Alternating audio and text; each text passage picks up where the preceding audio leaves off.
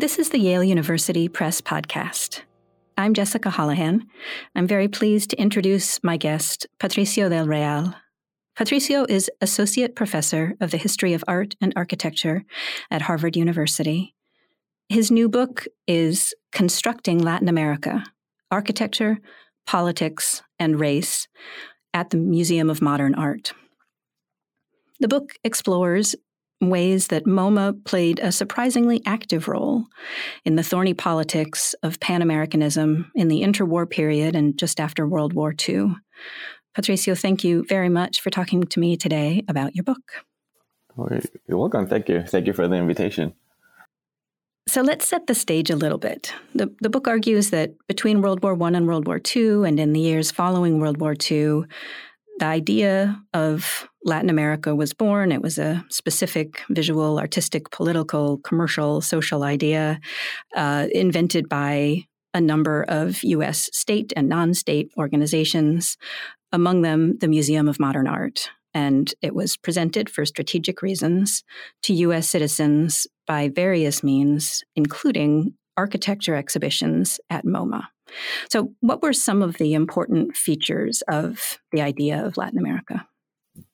Well, as I mentioned, the book uh, explores how the uh, idea of a particular idea of Latin America emerges in this particular uh, moment in time in the interwar uh, period, uh, and it emerges across different U.S. Uh, institutions because of the political um, situation that the Americas, but also the world is um, going through.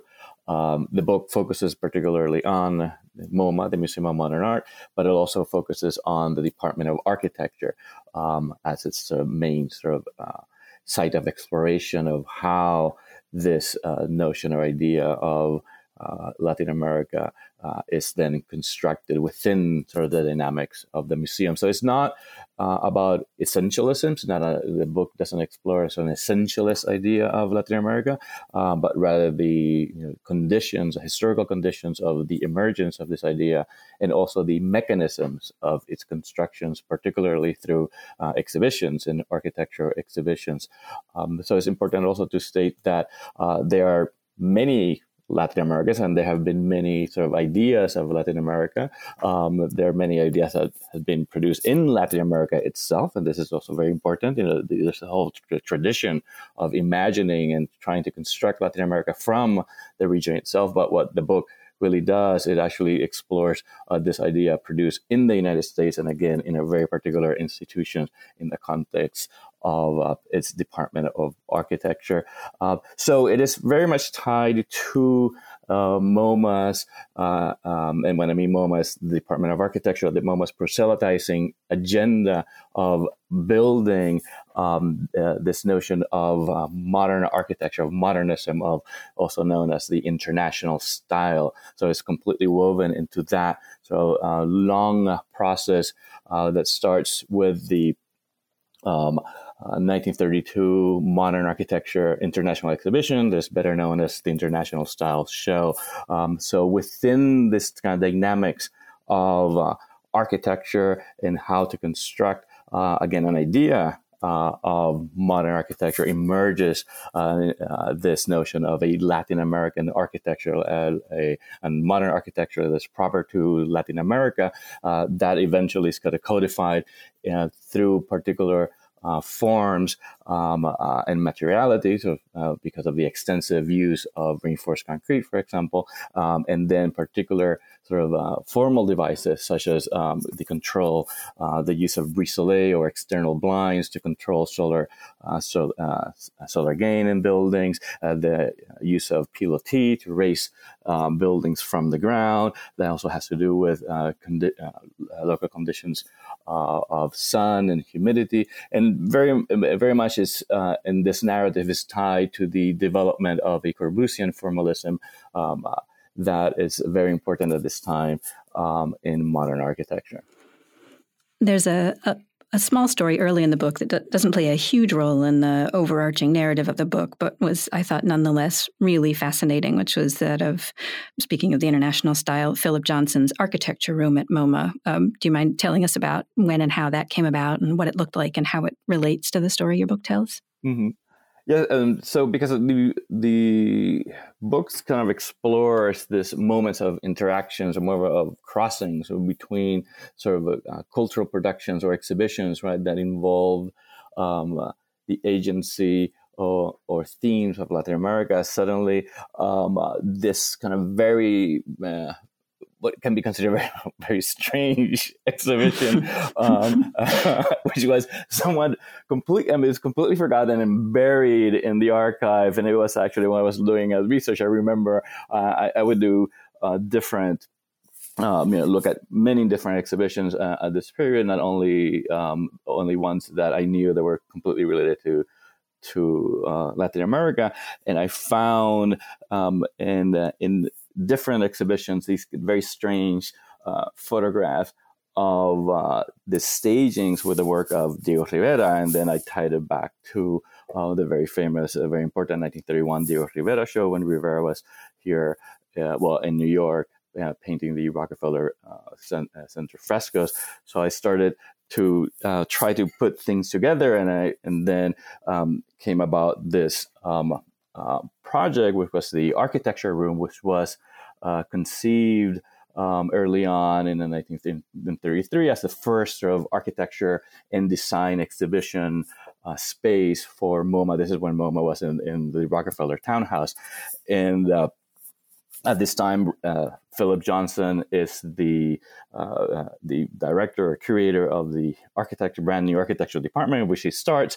Um, so I find this very um, interesting collision, one could argue, uh, between uh, uh, Philip Johnson's ideas of modern architecture and how modern architecture should develop, and Diego Rivera's own sort of ideas of what modern architecture uh, should also um, entailed. Uh, Rivera was very much involved in Mexico in the idea of you know of modern architecture. So at this moment in time here at MoMA, uh, in this kind of strange conjunction of while he's in New York with um, also with uh, uh Frida Kahlo, uh, comes about through um, a patron. It was Ray Slater Murphy, who's a scion of a, of a Boston industrialist.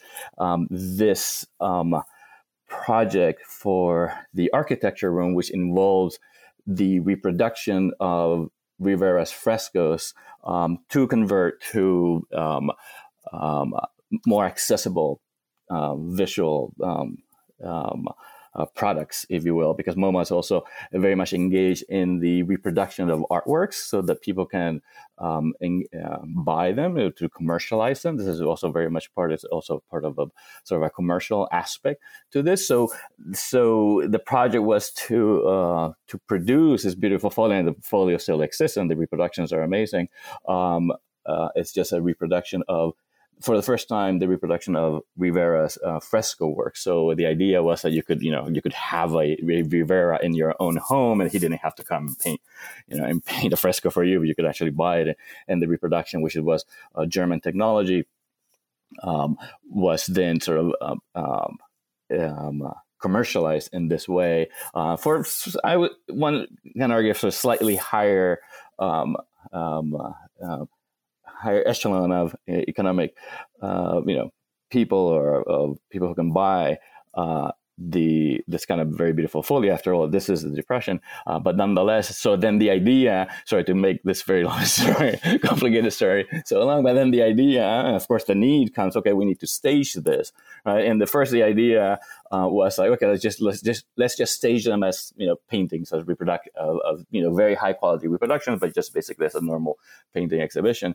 But uh, then the idea emerges to say, no, no, let's actually stage it as an interior, as a modern interior, and this is very important because at the time, I mean, we're talking about 1933, uh, 34, right? There, there are really not that many modernist buildings, even in New York.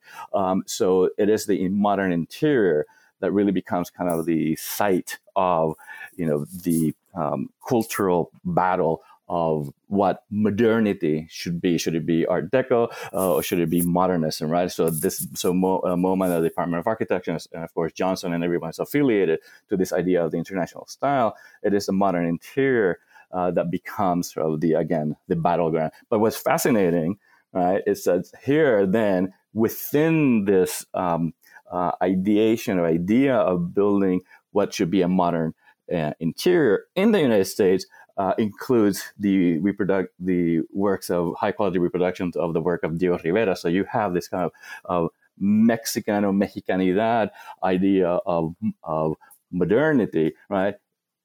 In conjunction with this, um, with furnishings by uh, like, uh, by Le Corbusier and Charlotte Perriand, and uh, and products uh, um, produced by uh, you know uh, uh, German industry. So we had this this beautiful sort of uh, intersection between different ideas of modernity at this moment in time, and the fact that this is actually done know, by Philip Johnson, uh, which is completely completely paradoxical uh, because at this time he is a, a, declared fascist. Uh, he, he, is, he, he will leave MoMA after uh, um, in a, in in two years to actually establish, you know, try to establish a fascist party in the United States. So this it tells you the how complex this per- interwar sort of period is uh, in the lives of many people, in the lives of institutions like MoMA, and how it, you know uh, people within the museum are actually trying to negotiate all these different forces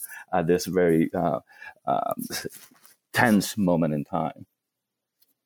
It's a completely fascinating story. The archival photographs in the book are, are amazing. And what's also also what's interesting about about this, which I found and, and make the argument in the book, right, is how then this this is not sort of um, an internal debate that is being having by MoMA and curators, right? Uh, uh, uh, shelter journals journals are actually participating in this conversation.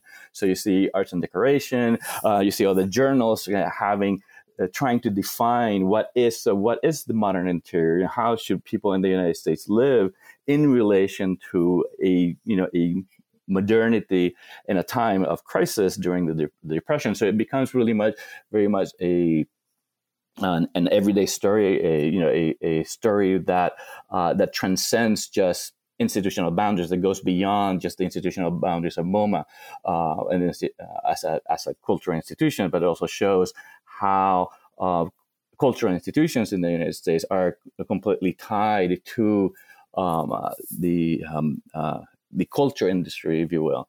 Uh, in this case, shelter magazines, to try to sort of craft, you know, the way the, the consciousness of Americans in this particular moment in time. It's actually it's, it's, fascinating how you hear these kind of echoes and you and you see the images and the photographs being sort of published in the magazines. So uh, so this kind of this whole network that will grow as the museum grows also and as you know us culture and modernism starts to grow in the united states also right so you didn't have to visit moma or you know really even have moma on your radar to be affected by exactly right so, i mean you can imagine you're you know uh, in the other in the in the other uh, coast in the west coast and you uh, grab a magazine your uh, arts and decoration and actually you see right? You see what's happening, uh, and, and it really does become a national conversation, which is also so imp- uh, important, um, and and how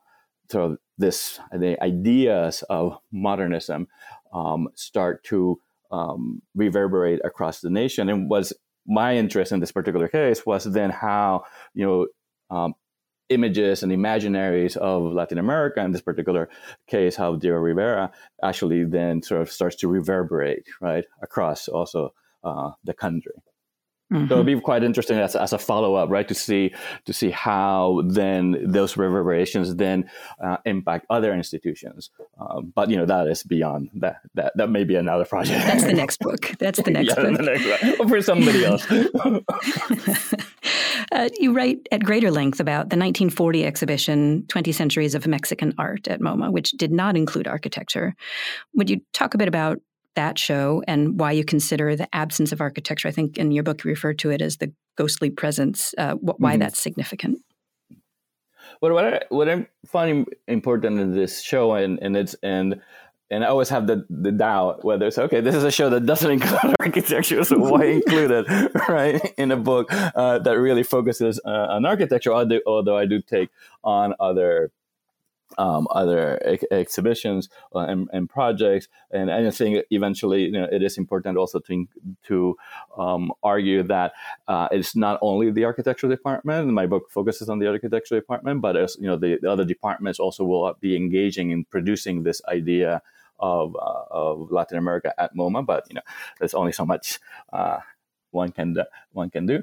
Um, but I focus on 20th century of Mexican art because of several reasons. One, because this really does exemplify the way uh, the models of exhibitions that were done at MoMA um, that, um, well, of course, develop and change across the history of the museum. But in particular, this one, this one is very important because it shows how the museum becomes a platform for other institutions, for the, in, in, to put it simply, for the Mexicans to represent themselves. So the museum, in a way, kind of hands over the um, its institutional spaces for the um, Mexican institutional narrative of Mexicanidad, of Mexicanness. So this is a very interesting sort of um, proposition that we have to sort of always keep in mind um, of the sort of cultural exchanges uh, and cultural dialogues that are happening at this time. So it's not it's not uh, that uh, positions the, the, question of agency, right? Who has the agency uh, in doing these exhibitions. And this is all a negotiated agency. It's not only the Museum of Modern Art, right? It's it's uh, all the curators, but also then all the information, all the knowledge that is actually being uh, uh amplified, that's being produced in Latin America, then being amplified and modified in in MoMA. So there's a lot of negotiation, and what the beauty of this uh, of this exhibition, uh, 20 Centuries of Mexican Art, sort of presents is how sort of a project that was actually crafted in Mexico, right, under the Cardenas um, you know, cultural policy, which is a very, very important um, moment for Mexico and, in and projects Mexico um, abroad in the form of its own soft power and cultural diplomacy, gets kind of reshaped uh, to be then uh, established or then be presented at at MoMA. So it, it, it's a really, really fascinating sort of rearticulation of, of a project. And in this case, what's also fascinating for me is that it is the then curator of architecture, John McAndrew, uh, who had very strong ties with Mexico before, also who's put in charge of actually uh, staging the whole thing and sort of project manager, if you will. So he's dealing with all the different um, uh, Mexican um, um, intellectuals and curators uh, like uh, Caso or Toussaint, um, and then sort of negotiating how to present um, this project. So um, he interestingly, so this is this exhibition was very much the product of the Mexican cultural establishment, and what I find fascinating is how at this moment in time, still in Mexico, modern architecture was still very culturally controversial.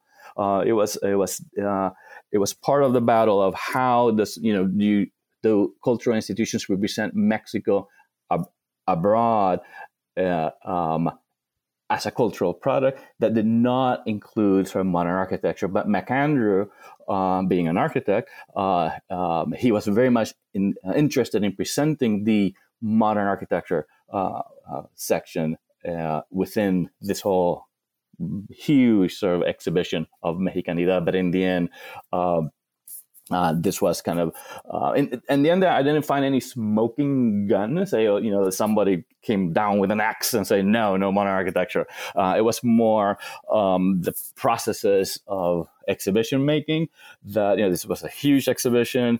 Um, in the end, most likely something, something had to go. Uh, and then in the end, because there was no institutional support really from the Mexicans uh, themselves. Most likely, you know, they decided there was a decision to say, no, this this we're gonna leave out, um, and then that was it. Um, but this becomes this becomes critical in the story of modern architecture um, because of the emergence of what we can call Brazilian modernism. Right. This is this is a very uh, the same. This is happening at the same at the same moment when Brazil is uh, uh, if you will, declaring its own uh, architectural uh, modernity with the Brazilian Pavilion in the 1939 World Fair in New York. So it becomes this kind of conjunction of very important sort of moments for the history of architecture. So the fact that the Mexican cultural establishment was not able to sort of present sort of a cohesive sort of argument right, on how modern architecture is part of the cultural construction of a modern Mexico uh, becomes you know fundamental uh, a fundamental piece that you know that this exhibition um, presents. And then in, in 1943, of course, MoMA, MoMA does respond to this yeah.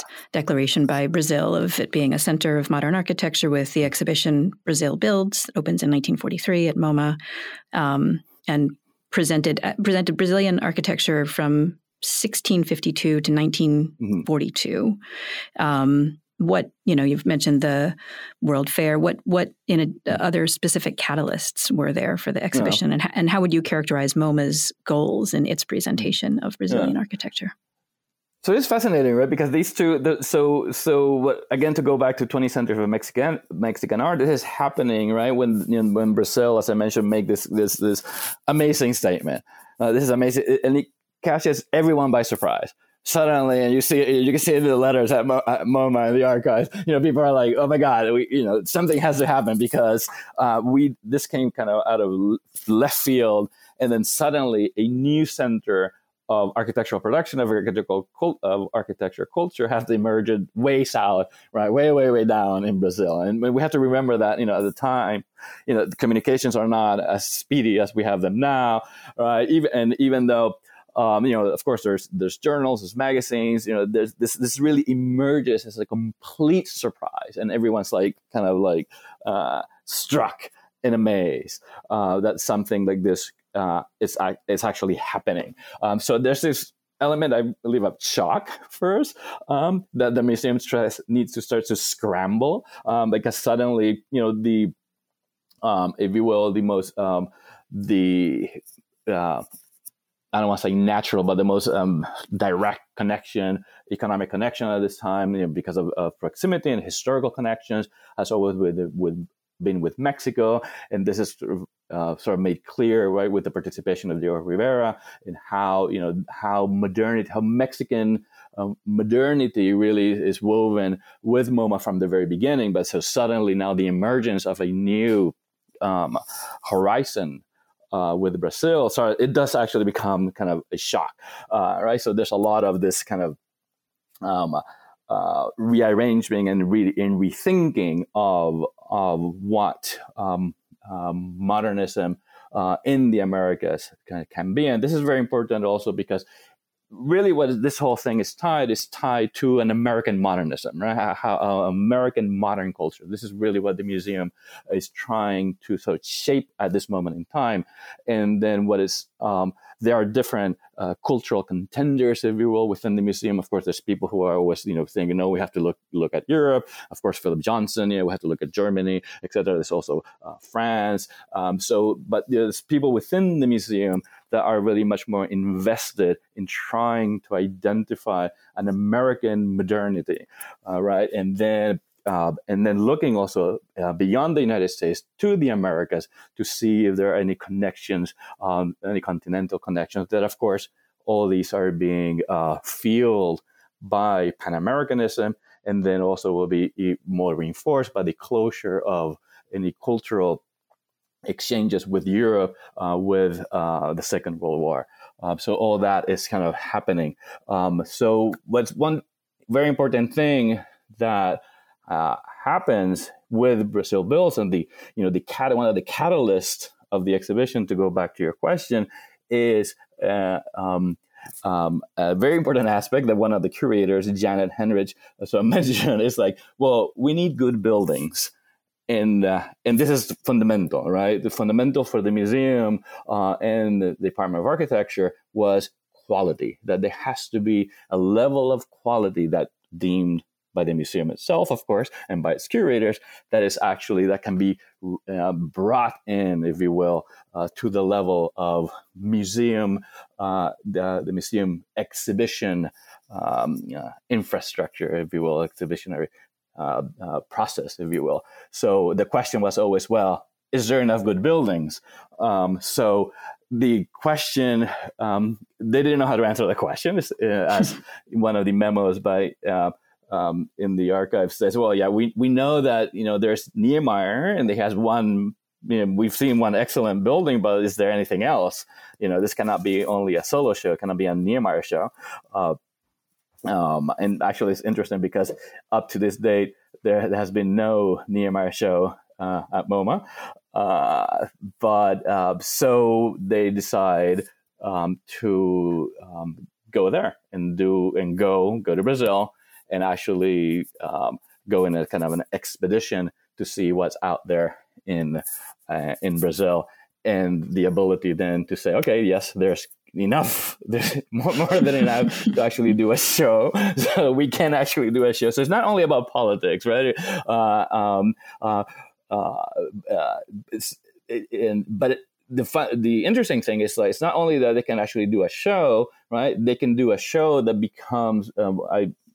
As I argue in the book, one of the most important shows in the history of MoMA, right? It's a show that kind of shifts the center of focus for uh, for modern architecture uh, from Europe to the Americas, to Brazil, to Latin America, and suddenly sort of the Brazilian phenomena, right? A possibility of a different type of architecture, right? That uh, becomes sort of possible that is then projected towards the future, right? So what's also interesting is that even though Brazil builds, right, opens in January 1943, so we're still very much in the war it is a, it is an exhibition that is projected to the future, to the post-war. It is sort of a model. It presents building as a model for a world after the war, and that's why it has the impact that it had. Mm. The the area referred to as Latin America is, of course, a huge place made up mm-hmm. of dozens of distinct countries. Um, and your book does take into account many, many of them, but there is a focus on Mexico and Brazil. What what mm-hmm. accounts mm. for that? It, it's, it's it's an important question because you know there's there's architectural production in all the countries and um, and there's interest in the architectural production of all the countries. For example, there's this very uh, important moment that I put in the book uh, when um, for when there's some focus by the um, uh, Office of the uh, the Coordinator of Inter-American Affairs, which is Rockefeller, which is kind of you know in the background of all of this, uh, focuses.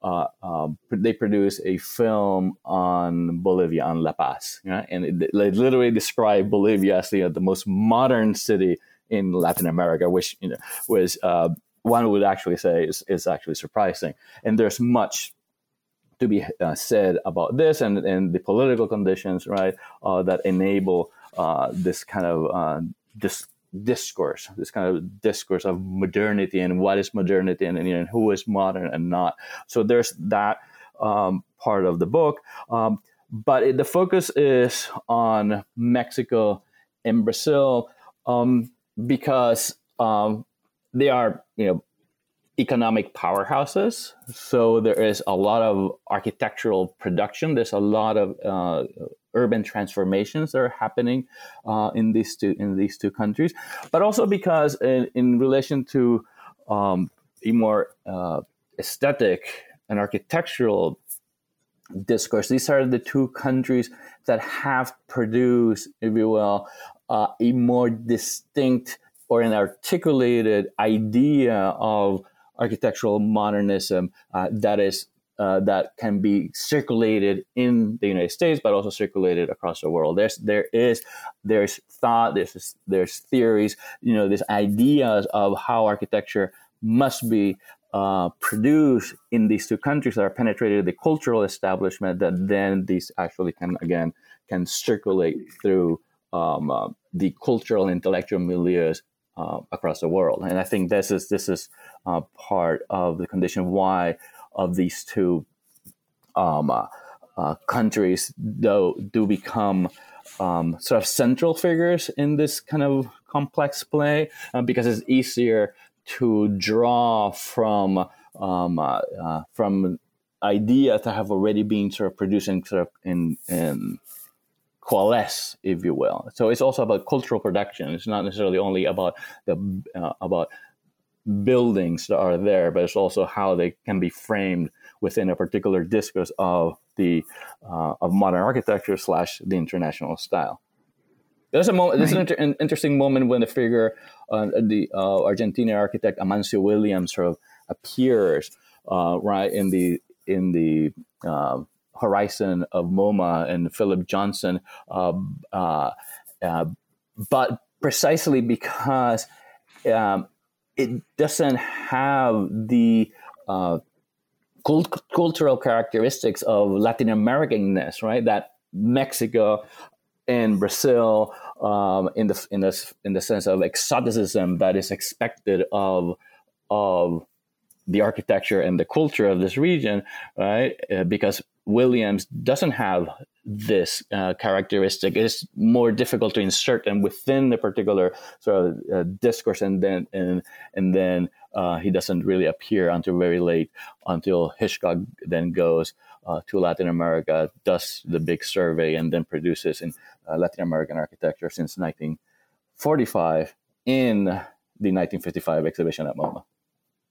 Yeah, so let's talk about that. The next sort of landmark in terms of the series of MoMA architecture mm-hmm. exhibitions mm-hmm. that your book discusses. D- did it represent uh, any kind of shift in the museum's strategies for presenting the material? Mm-hmm. Well, it was, it was certainly a shift because before, if before there was very much um, an agenda of collaboration, um, which are, is always present in is in every exhibition uh, that one does. Um, uh, even even in Hitchcock, even that that is much uh, much uh, more hidden, if you will, because you know Hitchcock, you need this infra- infrastructure of collaboration when Hitchcock goes and travels and meets architects and asks for plans and asks for information. There's always this sense of collaboration that is completely hidden and completely, if you will, buried uh, in that exhibition. So we move from an exhibition like 20 centuries of Mexican art, where collaboration is, you know, is celebrated and very much put forward as the clear model of, of, of exhibition making, to 1955, uh, a model where it is, you know, Hitchcock, the great American uh, historian who did, you know, uh, the Modern Architecture International Style and the uh, Modern Architecture uh, International Exhibition uh, exhibition, the foundational exhibition, he goes and then discovers, right, supposedly what's what is of value in Latin America and comes, brings it out and presents it to the world, you know, to present it at MoMA. So much more um, centralizing, hegemonic, and monovocal sort of uh, um, image of what the exhibit, what an, uh, an exhibition uh, is. So we, we have that sort of transformation um, that goes hand in hand with the growth of the institution and the power of the institution, uh, MoMA itself and its Department of Architecture also, and its ability to control uh, the information that is actually out there in the world and becomes this kind of um, uh, information center uh, for architectural culture in the United States. And it's actually quite fascinating because at this time already by the, uh, uh, the 50s, uh, uh, when Philip Johnson returns, if he returns in 1947 and officially 1949 as, as director of a now reunited Department of Architecture and Design, he has very much as his project that the Department of Architecture of MoMA will become sort of the central node of all the information of architecture coming into the United States, and then from there it will be actually then dis- disseminated across you know the United States and beyond. You know, controlling images. So this has to do, for example, when you know magazines are asking for images of X, Y, or Z buildings. You know, MoMA will say, okay, we have this, we have that, we have that, or people asking. Even you have letters in the archive of people asking, oh, I'm you know looking to build a house. You know, I'm do you have any recommendations? I mean, it's crazy of that. And then the museum would actually reply, you know, the department will reply, well, this is a list of architects um, that you can actually consult from students uh, uh, writing. So there's, there's this center of information that the department becomes that um, uh, that becomes hegemonic in its construction of modernism. And this is something that you know people will actually then rebel uh, against um, um, in the uh, in the later part of the 50s and the 60s, uh, certainly. And, you know, this, uh, but also then what I find it interesting also is that this moment, which becomes right, the consolidation of a sort of narrative or discourse of an American architecture, is precisely uh, related and completely tied and dependent right, in this dialogic relationship with the construction of a Latin American architecture. So um, this kind of idea that a particular regional architect, modern architecture, has kind of emerged in Latin America allows for the possibility of saying, well, we have an, Amer- uh, uh, an American architecture, a proper American architecture that we can actually export right to the world. Mm-hmm. So it's very much a kind of a dialogic. It's always this. The, the, book is always trying to to mediate between this kind of dialogic relationship of why the need to construct Latin America, um, right, from the United States. Um, right. You talk about how um, the that exhibition, Latin American Architecture since 1945, the there were aspirations that it travel widely through Latin America after its U.S. run that didn't really come mm. to fruition. Was, was that partly in reaction to the sense of MoMA's hegemony, or were there other reasons that that didn't happen? I think there were. I mean, there's. I think you can always one can, one can one can, always find kind of reactions right to a, a growing kind of hegemony. Uh, but I think the growing hegemony will be actually coming later. Um, um, at this moment in time, I don't think in the fifties um, uh, there will be such a reaction against uh, MoMA's sort of growing hegemony. I think it will be more uh, of the possibility of how can we um, uh, use this hegemony, right, to continue to consolidate sort of architecture culture uh, in each particular sort of uh, region. Um, I think that it's because um, uh, there's several reasons. One are just practical reasons, right? That uh, there really there were really not that many sort of institutions in Latin America that will be able to uh, actually sort of embrace and pay for a project like um, bringing an exhibition to uh, to the uh, to their a particular country. It, it, did travel. It traveled to Venezuela uh, and it traveled to Cuba, and it was going to travel to. Uh, so they traveled to those two sites, and then eventually traveled to Mexico also. But when then what the Mexicans did, they actually completely kind of um, not completely they mm, uh, joined uh, that exhibition with two others, one on US architecture and on Canadian architecture. So they actually refurbished, right, MoMA's exhibition, utilized MoMA's exhibition to create their own idea of what modern architecture in the Americas should be, uh, uh, sort of taking all these kind of fragments kind of together, which I think is, you know, is, a brilliant sort of way uh, and also exemplifies how these kind of cultural products are sort of appropriated and then reshaped uh, to create uh, a particular uh, or different cultural messages, right? And they call it a Pan, they call it a Pan, arquitectura panamericana or Pan American architecture.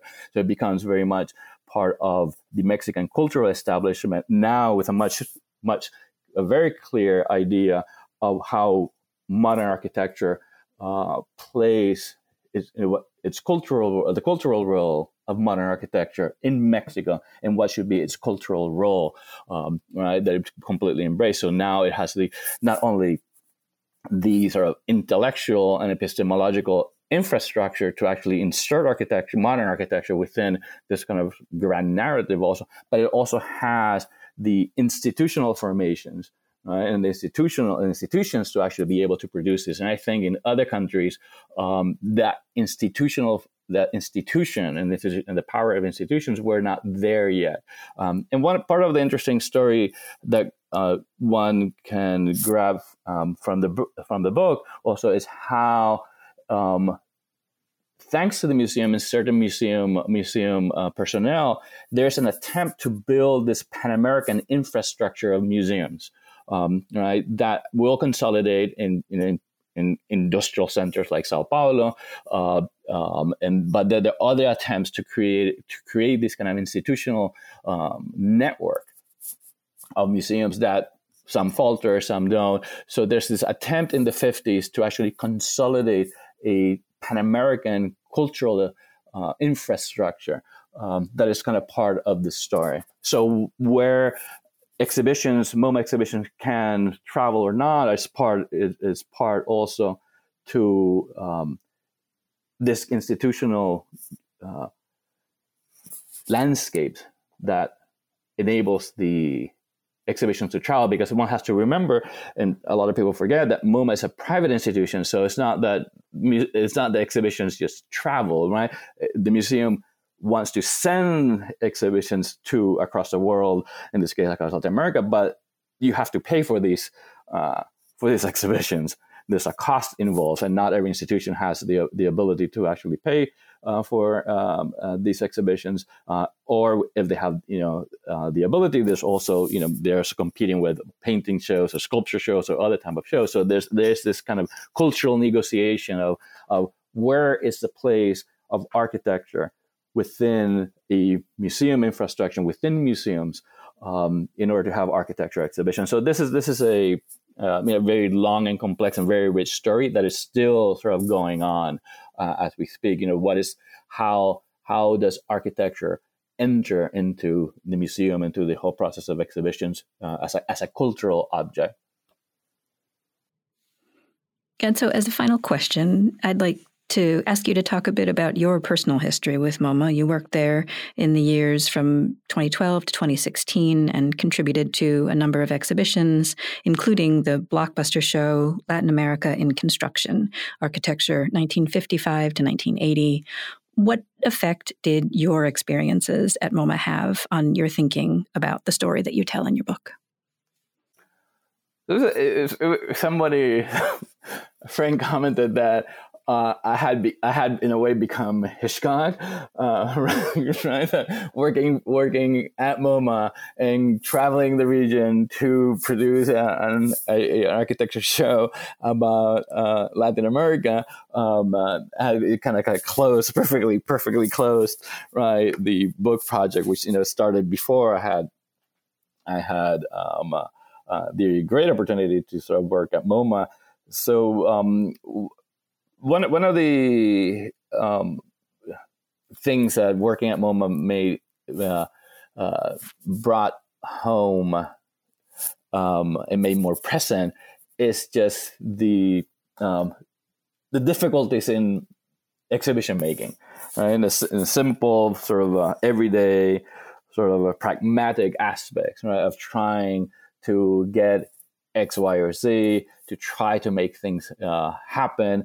Right? Um, the discussions also uh, to go back to this very beautiful quote that I always love by curator Janet Henrich uh, that says that you know is there enough good buildings and how you determine what you know what is good buildings what you know what what is a good work that becomes part of, of the of the uh, uh, of the construction of and the ideas and the epistemic construction of sort of art of architecture, um, and also working at MoMA sort of um, brought forth you know the presence of that these projects are always collaborative projects. They are negotiated projects, and, and from negotiation, from intellectual negotiations to everyday negotiations. So it really brings the construction literally like putting together the building together you know the the making of something and how that is really constitutive to um, the actual exhibition, but also the ideas of the exhibition itself. So I think that sort of made me more careful in trying to um, tell the story. You know, moments moments of the story when um, uh, when uh, simple facts affect a uh, a final product, right? Um, that are, are, actually very much part of the reality of, of exhibition making. Um, so that that really brought uh, light into you know the uh, the great ability um, and difficulties of you know traversing the region right at a particular moment in time, you know, during the during the Second World War, uh, right, or during the post-war, right, the difficulties of of actually of the craft the craft of exhibition making. I, would say that's one of the you know aspects that also brought um, home just working working at the institution, uh, and also you know the uh, the consciousness of the institution itself, you know, how the institution is actually quite conscious of its own traditions uh, and the need. It, re- it really did reinforce sort of the main sort of methodological sort of idea of the book, which was this no this idea of what one calling the serial function of exhibitions. That you know one has to look at exhibitions as as series. Uh, they are linked and connected, not necessarily uh, only temporarily because all these exhibitions that I study are actually, you know, they uh, are actually quite displaced in time, but that there are links to exhibitions that uh, insist, if you will, there are issues that are brought in, for example, in the um, Brazil builds that reemerged right in the in Latin America in construction right that there there are, there are issues that are, are that again that insist and that there one returns to um, uh, in the present to try readdress it, resolve it, or just uh, uh, go back to them. Thank you again, Patricio, for talking about this deeply researched, absolutely fascinating history. It's been a pleasure talking to you. Thank you. And Thank you again for the invitation. And I hope, I hope everyone enjoys the book. Yes, I am sure that they will. And it is, again, Constructing Latin America Architecture, Politics, and Race at the Museum of Modern Art. It's available now wherever books are sold. Thank you for listening. Please visit us online at yalebooks.com for more episodes of this podcast, as well as information about all of our books.